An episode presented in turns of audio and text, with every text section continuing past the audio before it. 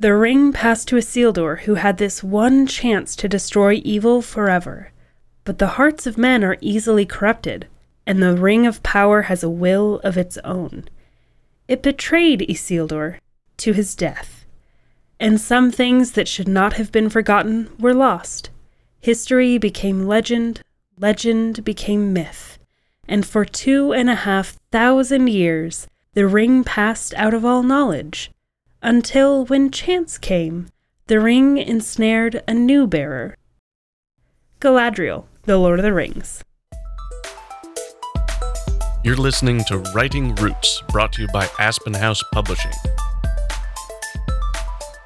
Welcome to Writing Roots. I'm Lee Hold. And I'm Lee Esses.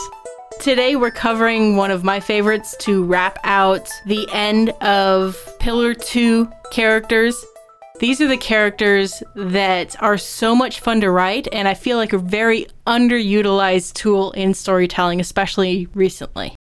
These characters are inanimate, insubstantial things, but they have personalities, they have wills, like the One Ring that has a will of its own that can ensnare bearers. The One Ring is a great example of something that is influencing the scene. It is a character in the scene, even though it can't walk up to Sam and go, Hey, why don't you put me on your finger? I did finger guns during that. it was beautiful. The ring is throughout the movies, throughout the books, consistently referred to as a thing that has its own will, a thing that can tempt, a thing that wants to be found it has a personality and it can only be subject to one person, the Lord of the Ring, Sauron, its creator. Another example, this one is especially one of my favorites in comedies or to add a comedic moment, is when technology has a personality. I swear every printer I meet hates me. That's just how it is. I am great with computers. I'm great with microphones. I'm good with soundboards printers and I, we have this to the death battle. Technology having personality.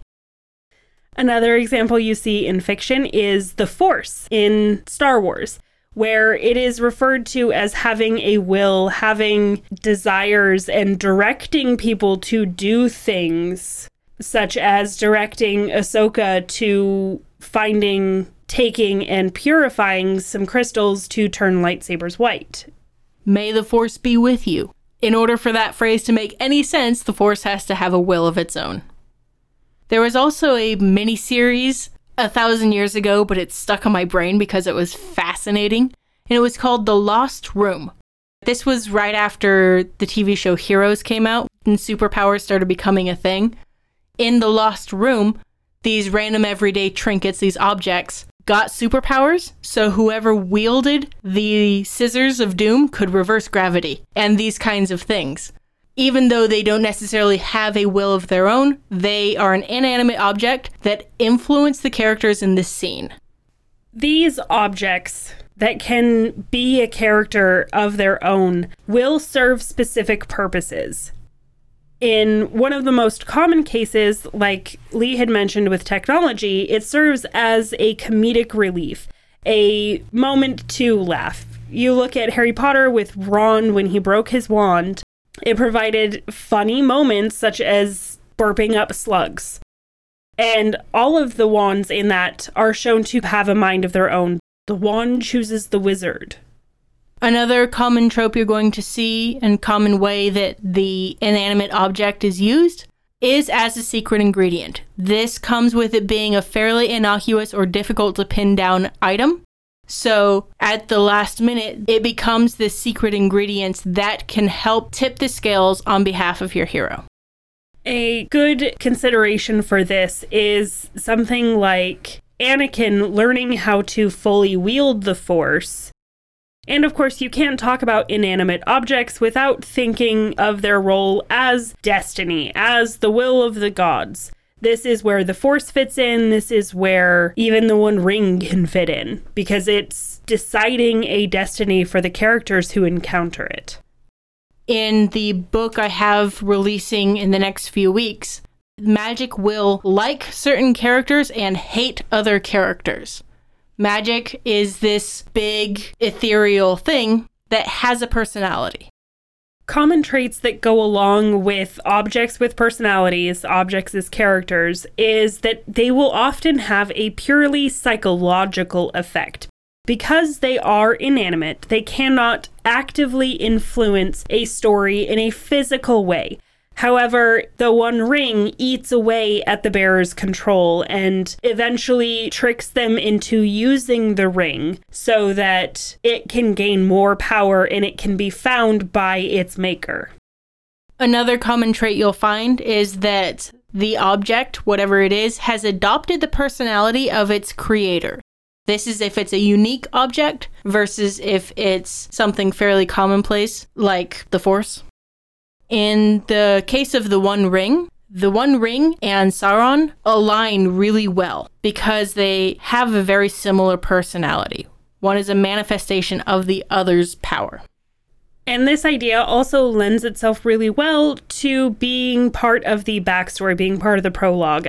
Again, very well represented, especially in the Lord of the Rings movies, where we get this look at the backstory of the creation of the ring, its progression through Isildur, and then to Gollum, and then eventually to Bilbo. Also, consider that these objects tend to be very fickle, very choosy. It picks certain people that it likes, that it wants to help or wants to corrupt. So when the wand chooses the wizard, the wand, at least in Ollivander's point of view, has a personality. If someone uses the wrong wand, it might do some things, but it won't do everything, especially to the amount of power that it could. And of course, if you consider the common trope, the chosen one, it is an inanimate object choosing the one. It's a cosmic force that has a personality, that has a desire and goals of its own, that is choosing the one. So if you find yourself using the words, it likes you, then there's a good chance that this trope applies. Because it, as a thing, has a will, has a desire, it likes so and so.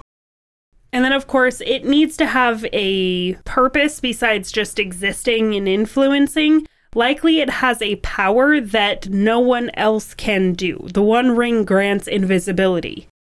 Some of your archetypes we've mentioned, but this is an interesting way of sorting and figuring out how to use it in your story.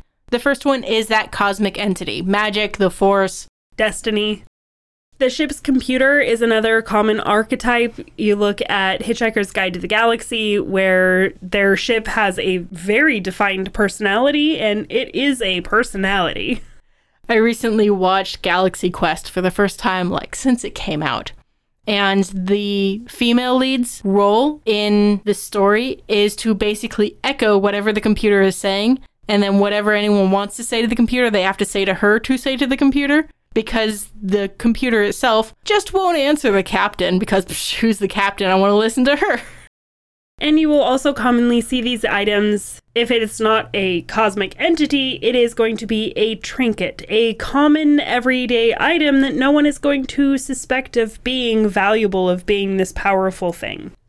So, the purpose of having one of these in your story is to have a subtle influence on what's happening we start to see the corruption in Frodo. Without the One Ring as part of it, if it was just the MacGuffin to carry and destroy the thing that doesn't do anything, then Frodo's journey would not be nearly as interesting. And within that, the fact that it's an unsuspecting object is what makes it powerful. That's why it's a favorite for the secret ingredient role. Also, keep in mind that even though it has a will, it is not going to be taking a point of view role in your story. The writing very rarely will be from the ring's point of view or from the force's point of view. We see this object through the eyes of the other characters because that object has very limited influence on the story itself. That would be like watching the scene through a security camera. It's just not interesting because we can't engage with the characters that are actually able to do something in the scene. We can't root for it to fly off of someone's hand and into someone else's. Of course, it is also very common role for these objects to be the source of conflict. You have the One Ring. That's the source of the whole goal of the journey. You have the Force and the balance that's supposed to be had in the Force. That's the source of the conflict between the Sith and the Jedi. I would like to advise you against making it either a MacGuffin or a Deus Ex Machina, though. And the difference between a secret ingredient and a Deus Ex Machina is if we can go back and see the foreshadowing and it having an effect eventually.